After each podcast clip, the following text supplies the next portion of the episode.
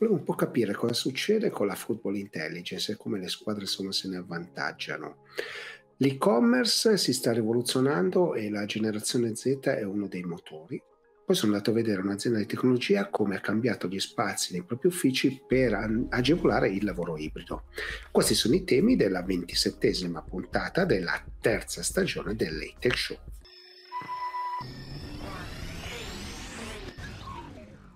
Ciao e benvenuti a una nuova puntata dell'Ethic Show, ormai lo sapete questo podcast, questa trasmissione che racconta il mondo della tecnologia facendo parlare i protagonisti, cercando insomma di capire quali sono i trend, le idee oppure insomma essere di ispirazione per un cambiamento culturale che comunque sul digitale insomma stiamo vedendo nel nostro paese.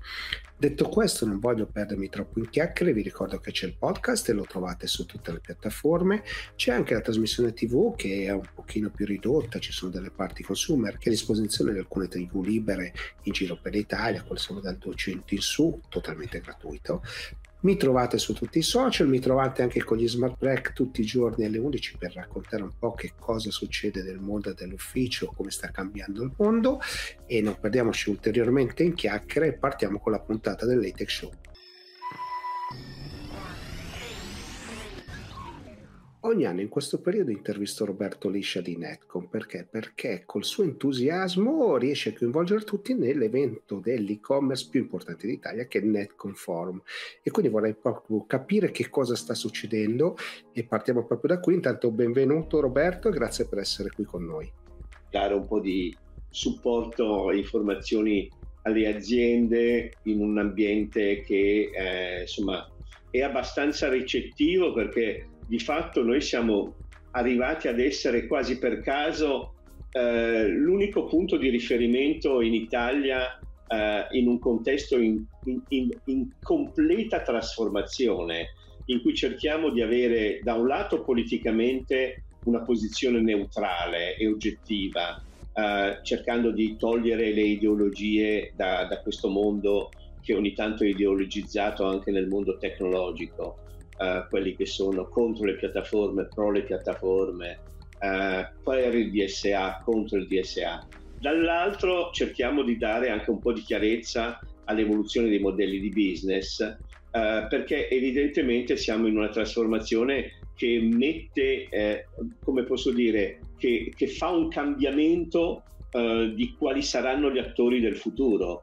E quindi la domanda è quando ci sono nuovi attori eh, e vecchi attori, è chiaro che c'è una dislocazione anche dell'occupazione, c'è un cambiamento eh, delle forme, se vogliamo, di eh, dare lavoro eh, a, a, coloro che possono in qualche misura eh, partecipare a questo nuovo mondo del lavoro e soprattutto dare degli indirizzi anche ai giovani perché purtroppo sappiamo perfettamente che questo è un mondo del lavoro molto tecnologizzato e noi siamo il paese in qualche misura più arretrato a livello europeo eh, nel capire che la tecnologia mh, in una nostra, come posso dire, eh, cultura molto uma- umanizzata, molto fatta di cultura umanistica, eh, di fatto li, la tecnologia non è eh, in qualche misura eh, in opposizione alla, alla cultura umanistica, ma come dicevano gli epistemologi, è, in qualche misura un sinolo, il mondo evolve per un'integrazione tra eh,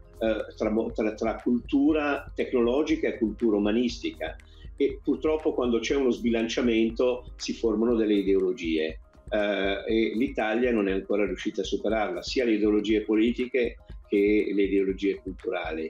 Eh, e cultura, cultura, cultura sono i tre termini che fanno il paio con quello che una volta veniva chiamato nel, nel commerciale location, location, location uh, una volta si vinceva con la location, oggi si vince con la cultura, questa è la differenza.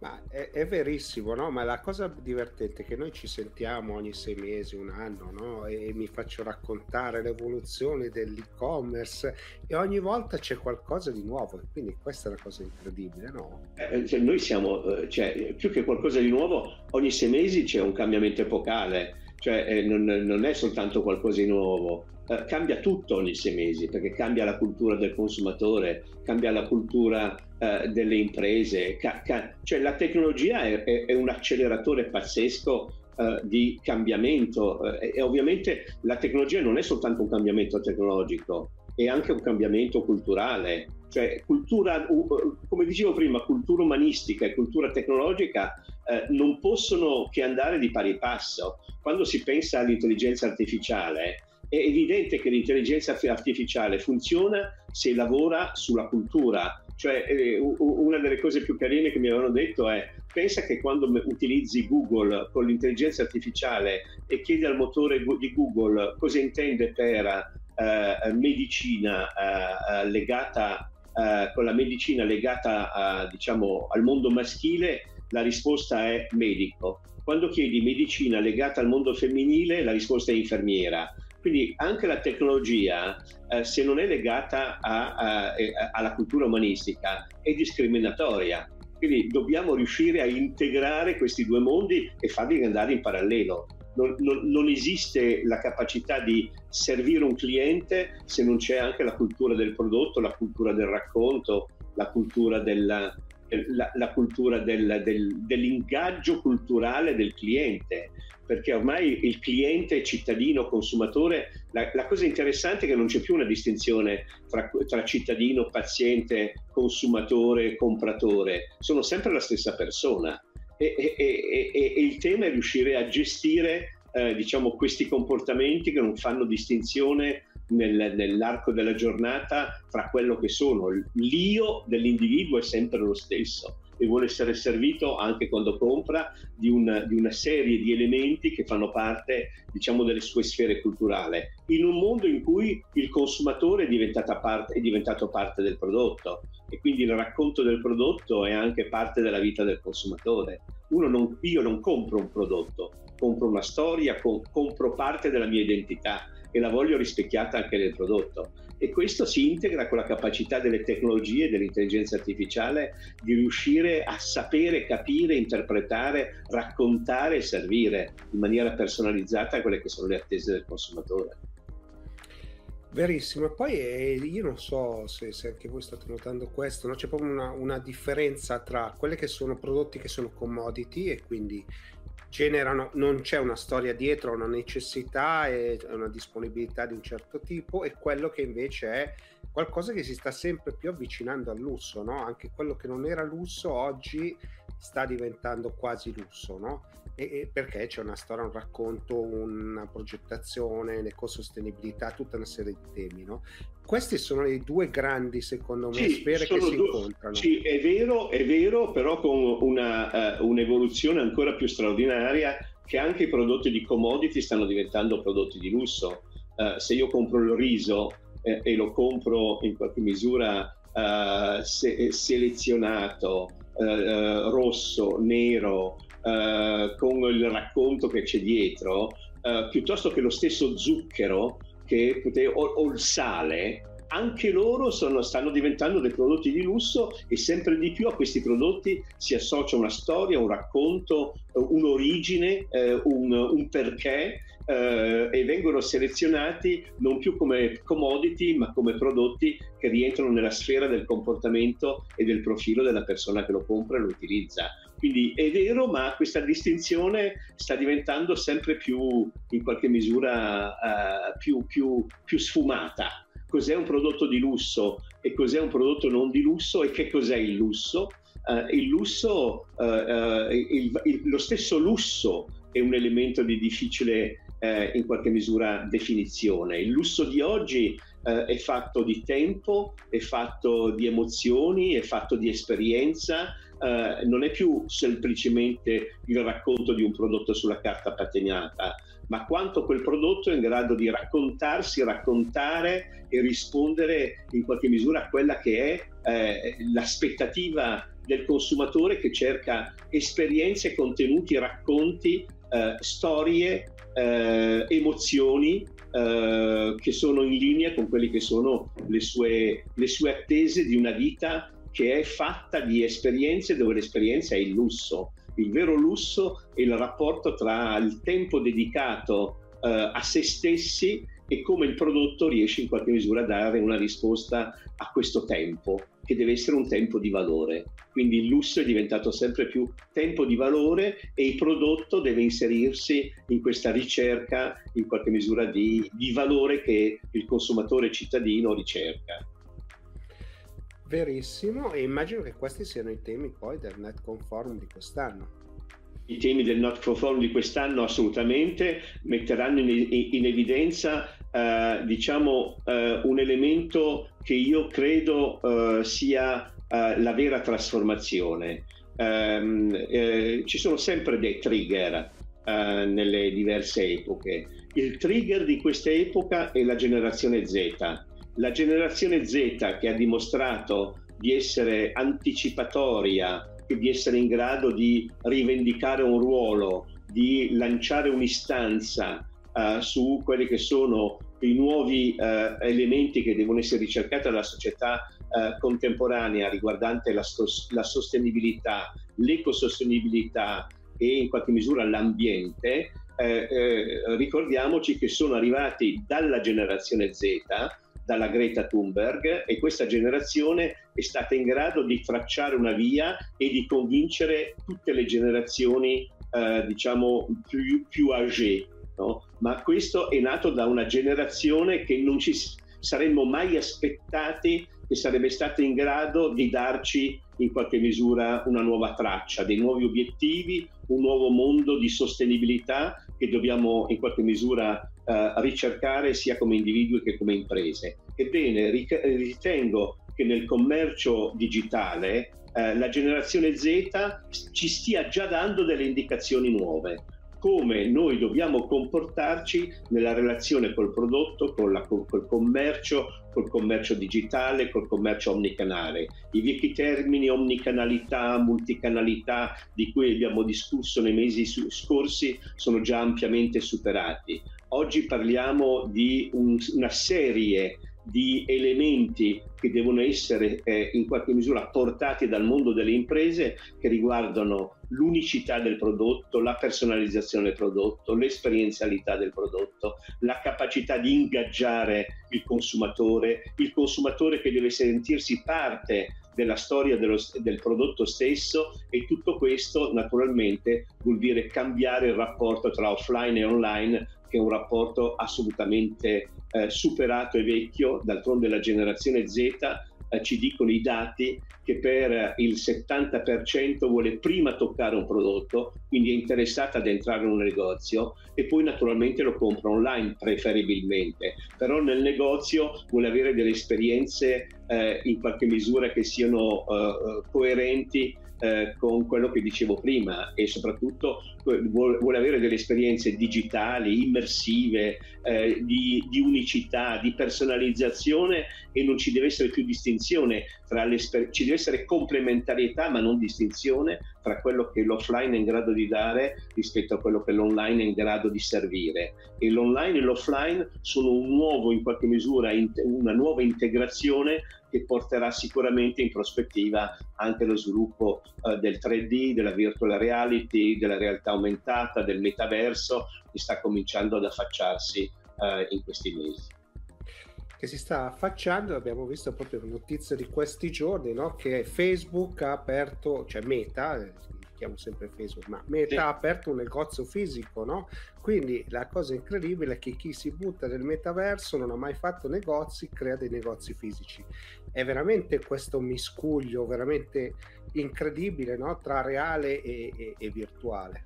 Assolutamente sì, il metaverso peraltro eh, è in qualche misura una parola che racchiude in sé tanti mondi. Eh, il metaverso è ancora eh, una parola che serve per racchiudere un mondo da scoprire. Eh, sicuramente oggi si è affacciato nel commercio digitale l'utilizzo della realtà aumentata, l'utilizzo della virtual reality, peraltro realtà aumentata e, eh, e virtual reality che permettono di piazzare il, un divano che si vuole acquistare nel proprio eh, nel proprio salone per vedere se ci sta bene e se le misure sono giuste, piuttosto che permette di provare un vestito uh, in maniera digitale senza indossarlo per davvero sono strumenti che da un lato aumentano la conversion per le imprese e dall'altro possono permettere di ridurre il numero di resi perché se io provo delle scarpe in maniera virtuale eh, sono certo che quelle scarpe mi vadano. E quindi in realtà queste tecnologie che stanno avanzando sono anche coerenti con l'altro filone che è quello della sostenibilità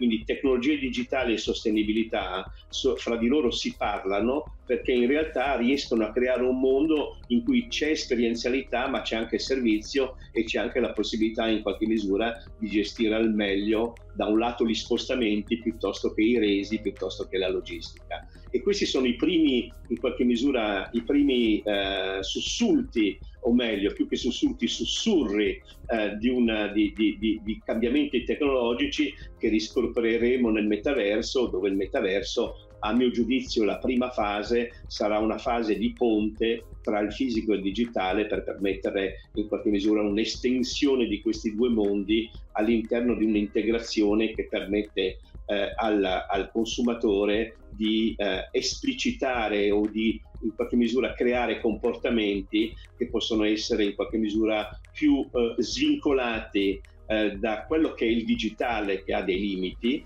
eh, il digitale tradizionale fatto semplicemente eh, di, di, elementi piatti su due assi cartesiani e quindi che non permette in qualche misura i comportamenti eh, più emozionali che sono legati al fisico e il fisico permette di superare il fisico che in qualche misura è anche lui vincolato dal fatto che se non sei lì fisicamente localizzato eh, questo è un vincolo in qualche misura logistico molto importante. E quindi il metaverso è sicuramente un elemento di superamento dei vincoli di, due, eh, diciamo, di questi due modelli perché già la stessa Microsoft ha annunciato che le riunioni su Teams si faranno sul metaverso permettendo alle persone di andare alla lavagna piuttosto che di darsi un pa- una pacca sulle spalle, piuttosto che nel mondo della sanità e della salute sarà possibile eh, analizzare e diagnosticare eh, quelle che sono le malattie di un paziente con un medico eh, in qualche misura remotizzato che diventa un avatar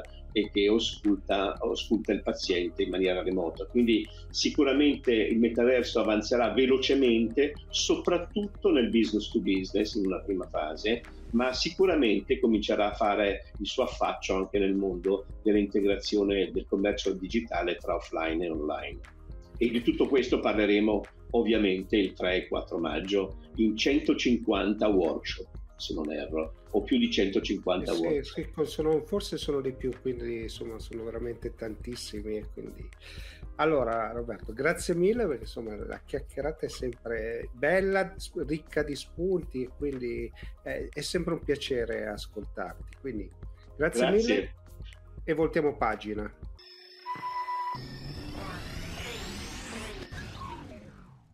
Questa puntata sono venuto a visitare gli uffici di un'azienda, VMware, e quindi insomma ho qui Raffaele Gigantino che è il country manager che mi racconta un po' cosa c'è dietro questi uffici, cosa si nasconde, come si esercita la leadership e come si gestiscono le persone oggi in un mondo ibrido. Quindi grazie per essere qui con noi Raffaele e partiamo proprio da qui. Ah, mi sono portato a casa che, che il modo di lavorare è completamente cambiato e rimarrà qui per sempre. E quindi tutto quindi va adeguato a questo nuovo modo di lavorare. E come vedi, questi spazi sono pensati proprio per, per, per questo. Quindi pensare l'ufficio come un, un hub di collaborazione dove gli spazi sono pensati proprio per favorire il brainstorming, per favorire la discussione tra, tra colleghi quando sono in ufficio, perché solo così si riesce a fare innovazione, spazi nuovi, tenendo presente i più moderni concetti di sostenibilità. Quindi se vedi, quindi l'acustica è stata pensata in modo completamente diverso, i materiali sono tutti materiali ecosostenibili, la scelta del building è, un, è LEED certified, quindi ci ha guidato anche diciamo, il, questo, questo il più alto livello di certificazione in ambito di sostenibilità ambientale. E quindi infine i colori che devono quindi aiutare a, rilassarsi e quindi ad aiutarci ad essere tutti più produttivi. Lavoro sì, ma lavoro ibrido. E questo oggi credo che sia il mantra è uno anche dei megatrend tecnologici che noi vediamo oggi sul mercato, sia diciamo come utenti ma anche come fornitori di tecnologie che aiutano e abilitano questo nuovo modo di lavorare. Beh, il lavoro ormai è ibrido, no? E gli uffici sono nati per questo, silenzi, spazi, insomma, vedo tanti colori, insomma, c'è qualcosa di nuovo. A di collaborazione, Office as a Services, un posto aperto 24 ore su 24, quindi i dipendenti possono venire in ufficio anche sabato e domenica se hanno necessità di usare degli spazi per, per lavorare, per essere produttivi, a 40 metri dalla metro, quindi si incentiva anche diciamo, il, il, il, percorso verso quindi, l'ufficio con, con i mezzi pubblici. Questo proprio per creare un'esperienza nuova e per poter attrarre talenti e fare retention di talenti. Oggi lo sappiamo, il mercato del digitale è un mercato molto molto quindi attivo, un mercato in fermento e per noi aziende di tecnologia è fondamentale attrarre i talenti. E dare la possibilità ai dipendenti di avere un posto bello, cool, come dicono gli inglesi, ti dà anche veramente la possibilità di poter attrarre quindi i millennials e anche diciamo poi diciamo, dipendenti diciamo, di una certa esperienza che vogliono vivere il mondo del lavoro in modo completamente diverso perché poi la pandemia ha sicuramente cambiato delle abitudini. Vedo tanti spazi ma da dove nasce l'idea? Eh sì, questo è il, il luogo di collaborazione, collaborazione esteso, non solo ai dipendenti, ma a tutto l'ecosistema. Quindi abbiamo tantissime idee che diciamo in questo momento poi piano piano quindi renderemo, renderemo pubbliche per mettere proprio l'Anywhere Workspace a centro quindi della strategia di filiale ma anche della strategia tecnologica sul, sull'intero paese. È sicuramente un qualcosa che come azienda ci sentiamo di fare e va fatto. La sensazione che ho è che l'ufficio nasca per dare insomma delle opportunità. L'idea di VMware, da dove nasce VMware, è proprio da dare la possibilità di scelta. Quindi con la virtualizzazione abbiamo dato diciamo, al mondo la possibilità di scegliere quindi la propria infrastruttura, quindi scegliere il fornitore hardware. Anche diciamo, nel, nel cosiddetto nell'ever workspace vogliamo dare al dipendente la possibilità di lavorare nel modo migliore e nel modo più produttivo possibile. E ti faccio un esempio, un qualcosa che, che abbiamo affrontato e, io l'ho vissuto come responsabile di azienda. Durante la pandemia abbiamo, abbiamo fatto l'onboarding, quindi abbiamo assunto una sessantina di, di dipendenti. E l'esperienza che abbiamo fornito nel, nell'onboarding dei dipendenti, quindi fornirgli magari a casa, quindi un PC, inserendo username e password, avevano già tutte le applicazioni aziendali configurate quindi un'esperienza IT che in 30 minuti rendeva tutto più operativo e metteva veramente il dipendente in condizioni di poter accedere a tutte le applicazioni aziendali in modo sicuro. Questa è stata un'esperienza che ci ha dato veramente la possibilità di attrarre talenti. E questo secondo me è un plus che la tecnologia come dicevi tu, l'apertura di VMware a lavorare in modo semplice, veloce e sicuro eh, ha portato e continuerà a portare. Ok, ma se parliamo di mercato oggi, cosa stai vedendo? Allora, guarda, i, i trend cioè, che, che, che, sto osservando, sia a livello mondiale ma anche a livello italiano, sono principalmente tre. Quindi uno sulla modernizzazione delle applicazioni, cloud e sicurezza. La modernizzazione delle applicazioni è diventata oggi ed è una priorità. Quindi anche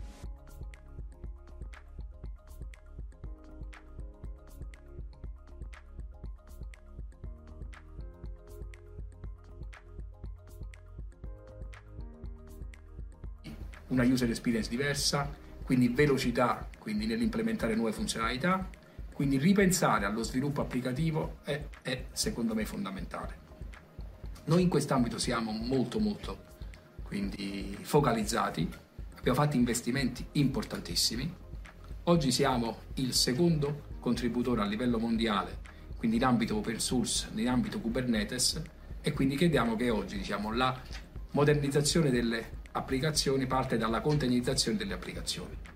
Quindi standard micro, microservizi, quindi progettazione agile e quindi poter dare la possibilità alle aziende quindi di gestire in sicurezza il proprio parco applicativo in un mondo che è sempre più distribuito e quindi in un mondo basato sul multi-cloud.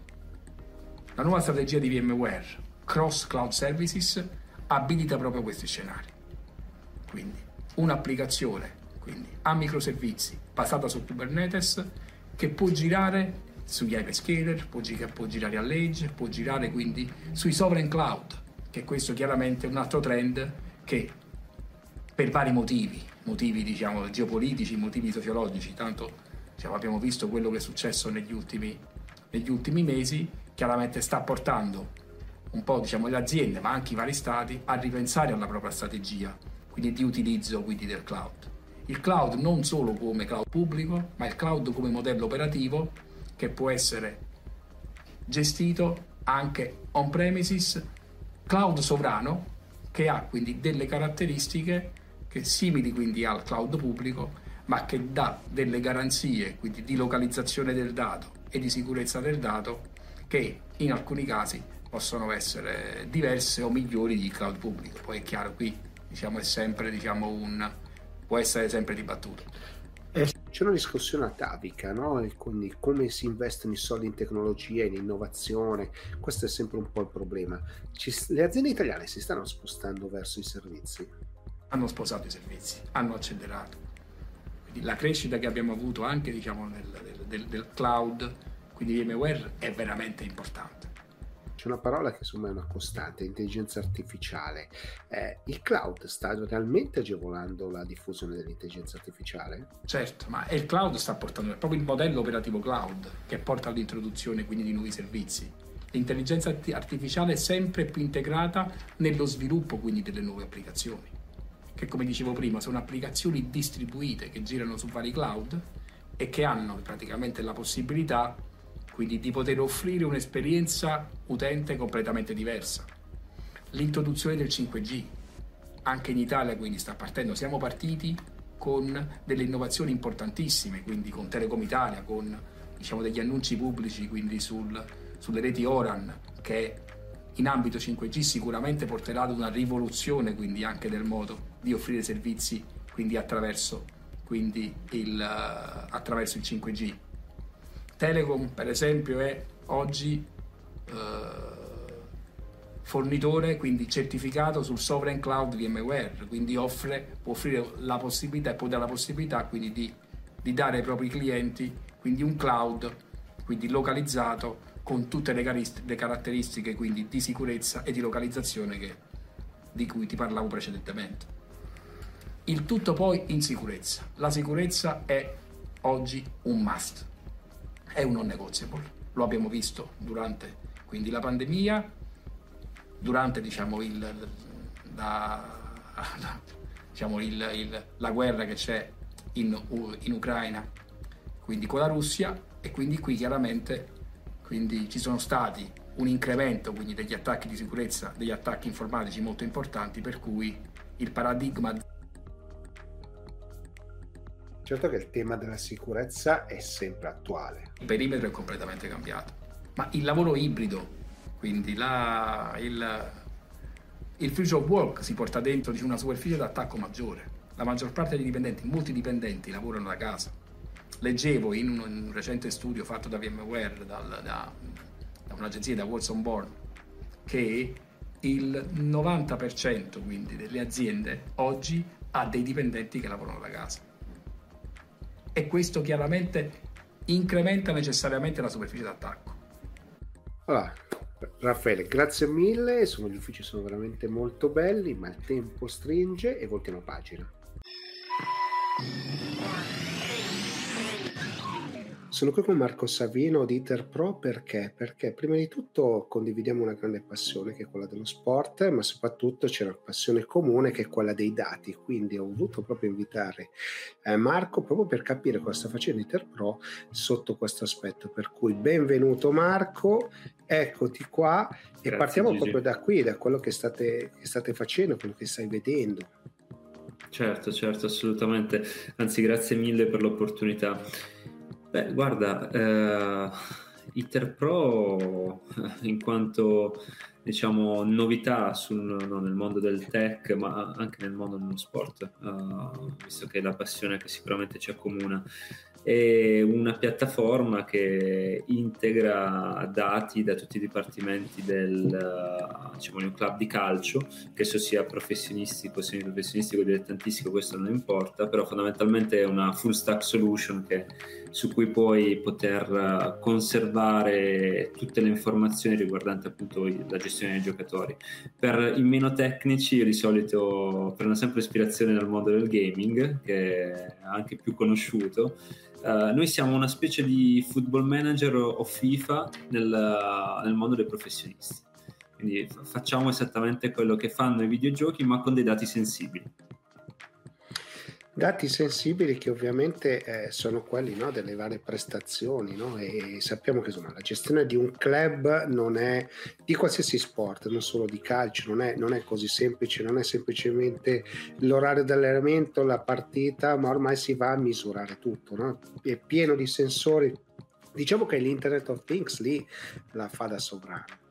Certo, è anche un po' la sfida di oggigiorno perché ad esempio il mondo dello sport, il mondo del calcio particolarmente, però il mondo dello sport in genere ha un po' di ritardo rispetto alle altre industrie, un po' per diciamo, un ritardo leggermente culturale nell'approccio data driven, quindi guidato dai dati piuttosto che a livello di innovazione tecnologica.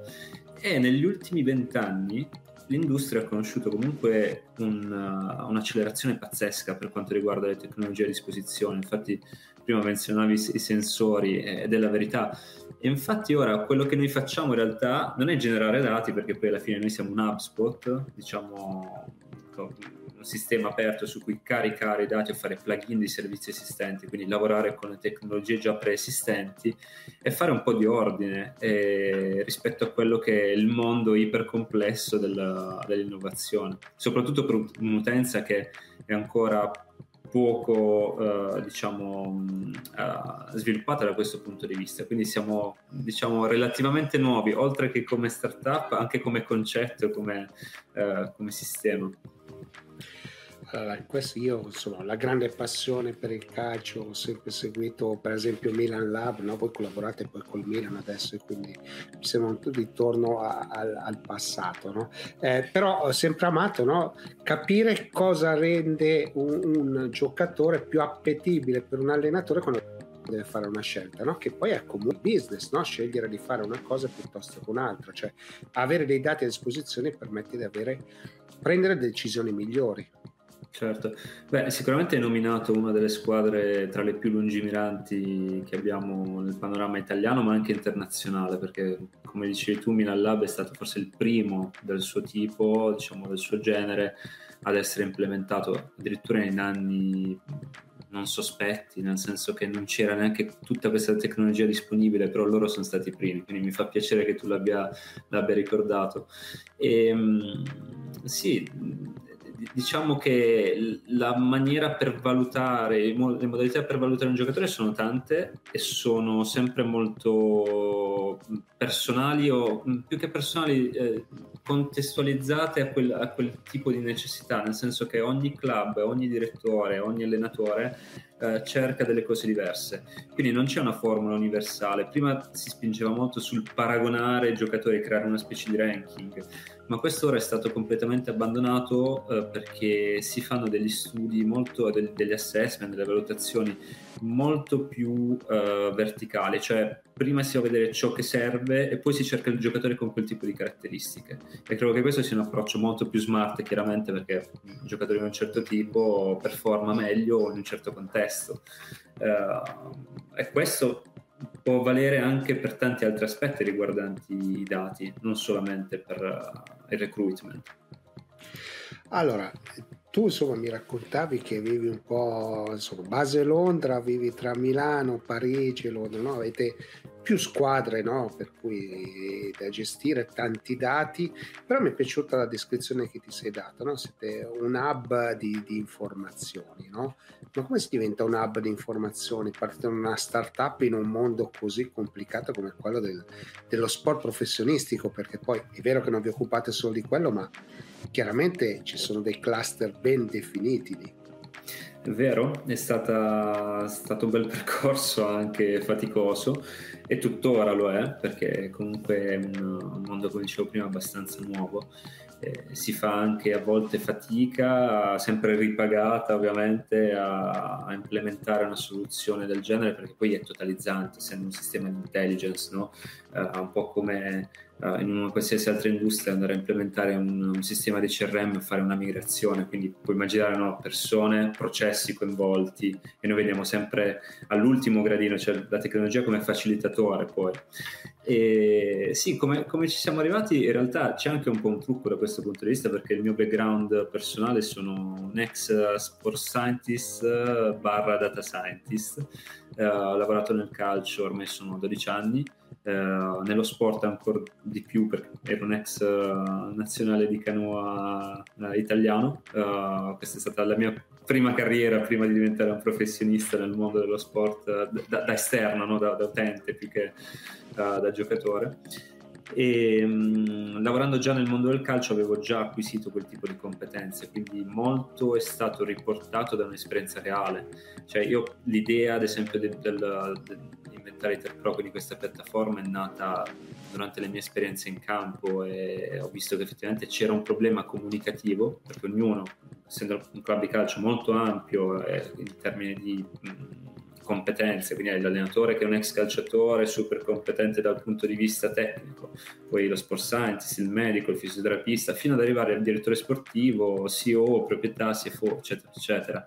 Quindi quello che ho, fa- quello che ho pensato è devo, devo creare qualcosa che metta insieme tutti, quindi un'unica piattaforma orizzontale su cui puoi poter salire, ma allo stesso tempo cercare di uh, non semplicemente diventare un bucket, no? un, sec- un, secchio, un database dove poter riversare i dati, ma essere qualcosa di più, qualcosa dove tutti potessero capire quello che è il lavoro del, del proprio collega nella stanza a fianco, nella scrivania a fianco. Uh, quindi anche questo, anche da qui l'ispirazione al mondo del gaming che ovviamente ha un user experience molto più eh, diciamo appetibile rispetto a un sistema un po' più noioso, no? bianco e nero, qualche tabella Excel. Noi andiamo diciamo, a tagliare tutto questo, a rendere tutto più semplice. Allora, io ho visto un po' di immagini, nel senso che non, non, sono andato a vedere come funziona nella realtà, perché insomma rompere le scatole alle squadre di calcio in questo periodo no, non è mai buona perché non siamo a fine di stagione, no? Però visto che ci sono due aspetti, al di là de, de, del monte dati che, che su cui vi basate, ovviamente davvero la grafica è estremamente intuitiva, no? Credo che quello sia poi un altro punto molto di forza perché non è che tutti hanno le competenze nel mondo del calcio per usare un sistema di business intelligence. Assolutamente, ma infatti eh, io ogni volta che faccio una qualsiasi tipo di presentazione, che sia un pitch, un, un sales pitch o, una, o, semplicemente spiegare il software, cerco sempre di far emergere tre, tre, cose principali, tre caratteristiche principali. Una di queste l'hai nominata tu, cioè l'user experience, uh, il creare un'esperienza che sia oltre che piacevole, semplice, e permetta di risolvere un problema banalissimo che è la, la perdita di tempo nel recupero dei dati. Questo proprio a livello uh, basico e questo fa sicuramente la differenza. Infatti non è tanto la difficoltà di sviluppare delle funzionalità specifiche, verticali o inserire l'ultimo algoritmo no, di artificial intelligence piuttosto che uh, qualsiasi tipo di, di, come definiamo noi UK, rocket science eh, la cosa più difficile è quella di rimanere nel contesto e fornire quel tipo di algoritmo in una soluzione che sia semplice, altrimenti andiamo a creare più un problema che una soluzione. Il, il, feedback che state ricevendo, no? insomma, mi dicevi che non è, insomma, siete un po' in giro per l'Europa, no? quindi avete feedback, state installando e, e, e tanti, tante risposte non ci sono. Eh, quali sono i, le prime risposte e poi come, come, come prosegue il, il rapporto? Allora, ci sono sicuramente c'è da fare una differenza perché dipende molto dai, dal tipo di cliente e nonostante ci siano clienti della stessa dimensione, dello stesso, ovviamente con le stesse ambizioni, magari tutti quelli elite, si possono notare differenze in ognuno di essi. Ti posso, fare, ti posso portare un esempio. Uh, che già, già, ti dà un'idea effettivamente di come si distingue uh, non solamente il business ma anche le necessità poi del, de, dei club o delle federazioni, perché anche le federazioni sono nostri clienti in questo caso. E, um, se parliamo con un top club, loro hanno già le risorse a disposizione, hanno già le tecnologie a disposizione perché hanno grandi budget chiaramente. Quello a cui serve Interpro in quel caso è fare chiarezza e fare ordine, quindi cercare di connettere tutti, eh, ovviamente tutti i puntini delle varie aree all'interno di uno stesso posto. Invece per quanto riguarda un club magari leggermente sotto il mondo elite, parliamo comunque di club di prima divisione o massimo di seconda divisione, quindi Serie A, Serie B, Premier League, Championship, e per loro è diverso perché hanno meno risorse a disposizione anche da un punto di vista umano, quindi mm, meno persone al lavoro fondamentalmente, e non è più un, un, problema di integrare i dati che hanno, ma è un problema proprio gestionale, cioè che con due o tre persone possono fare il lavoro uh, di dieci persone. Uh, quindi il, il, concetto è anche cercare di aumentare l'efficienza, migliorare appunto tutto quello che è il workflow e la, i processi che ci sono alla base. Ultima domanda è, nel senso che voi siete giovani, siete una, una startup che è già una realtà, no? insomma mi racconta insomma, avete dei contratti importanti, eh, ma come si fa a crescere? Nel senso che insomma, dall'idea insomma, riuscire a sviluppare, riuscire ad avere tanti rapporti, poi non penso che sia così automatico, c'è tanto sudore in questo.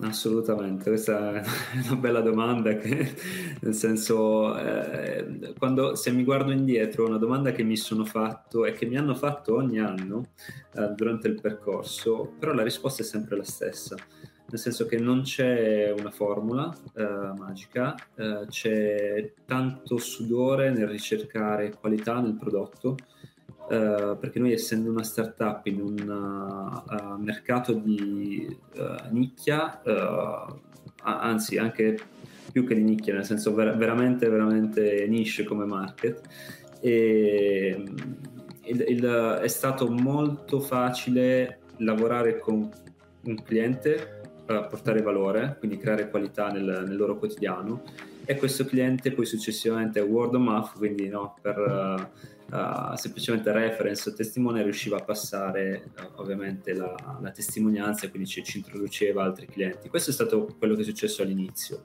Ora siamo in un'altra fase perché ovviamente essendo sul mercato comunque da tre anni uh, siamo in fase di scale up, quindi la parte di startup eh, diciamo che ce la stiamo lasciando alle spalle anche se non si lascia mai alle spalle specialmente per una, un ambiente liquido come il nostro no? uh, però ora invece la, la, la vera challenge, la vera sfida è quella uh, non tanto di portare qualità, ma di portare qualità a tanti club, che è chiaramente diverso. Quindi stiamo passando da un modello puramente B2B slash consulenza, anche se siamo un SaaS, no? abbiamo un software as a service con la sottoscrizione annuale, eh, però seguire 1, 2, 3, 4, 5 top client, parliamo di, di squadre di Superlega, da, per diciamo, uh, da, darti un'idea, e seguirne 100 magari in seconda divisione piuttosto che in terza divisione è sicuramente un mestiere completamente diverso quindi ora stiamo cercando di automatizzare il più possibile e creare dei pipeline che siano più efficienti mentre prima era un rapporto quasi consulenziale no? uno ad uno quindi insomma riuscire a industrializzare i, i processi, no? perché poi adesso questo è il vostro compito, no? che poi è comune a tante no? start-up che si trovano in quella fase, no? cioè sei cresciuto abbastanza che vuoi fare il salto e quindi da qualcosa di sartoriale devi passare a qualcosa di un pochino più industrializzato tra virgolette, perché poi nel mondo dei dati di industrializzato c'è poco nulla. Eh. Certo, certo, esatto. Infatti è, è, è sempre il, il, il, vero problema, la vera chiave è andare a capire quelli che sono i processi, quindi quella che è la realtà, la vita reale, e poi fare una specie di mirroring, quindi rispecchiare il, il servizio digitale su quelli che sono i processi reali. E perché molto spesso le esigenze, come ti dicevo prima, di un top club non sono le esigenze di un club semiprofessionistico, quindi bisogna anche cercare di capire qual è la chiave giusta per poter uh, soddisfare entrambi in modo tale che siano entrambi contenti. Perfetto, allora Marco, grazie mille, no? ci siamo conosciuti e insomma in bocca al lupo perché sono una startup, un'idea che parte dall'Italia e poi va alla conquista un po' dell'Europa, insomma è sempre piacevole, quindi grazie davvero Grazie mille. E voltiamo pagina.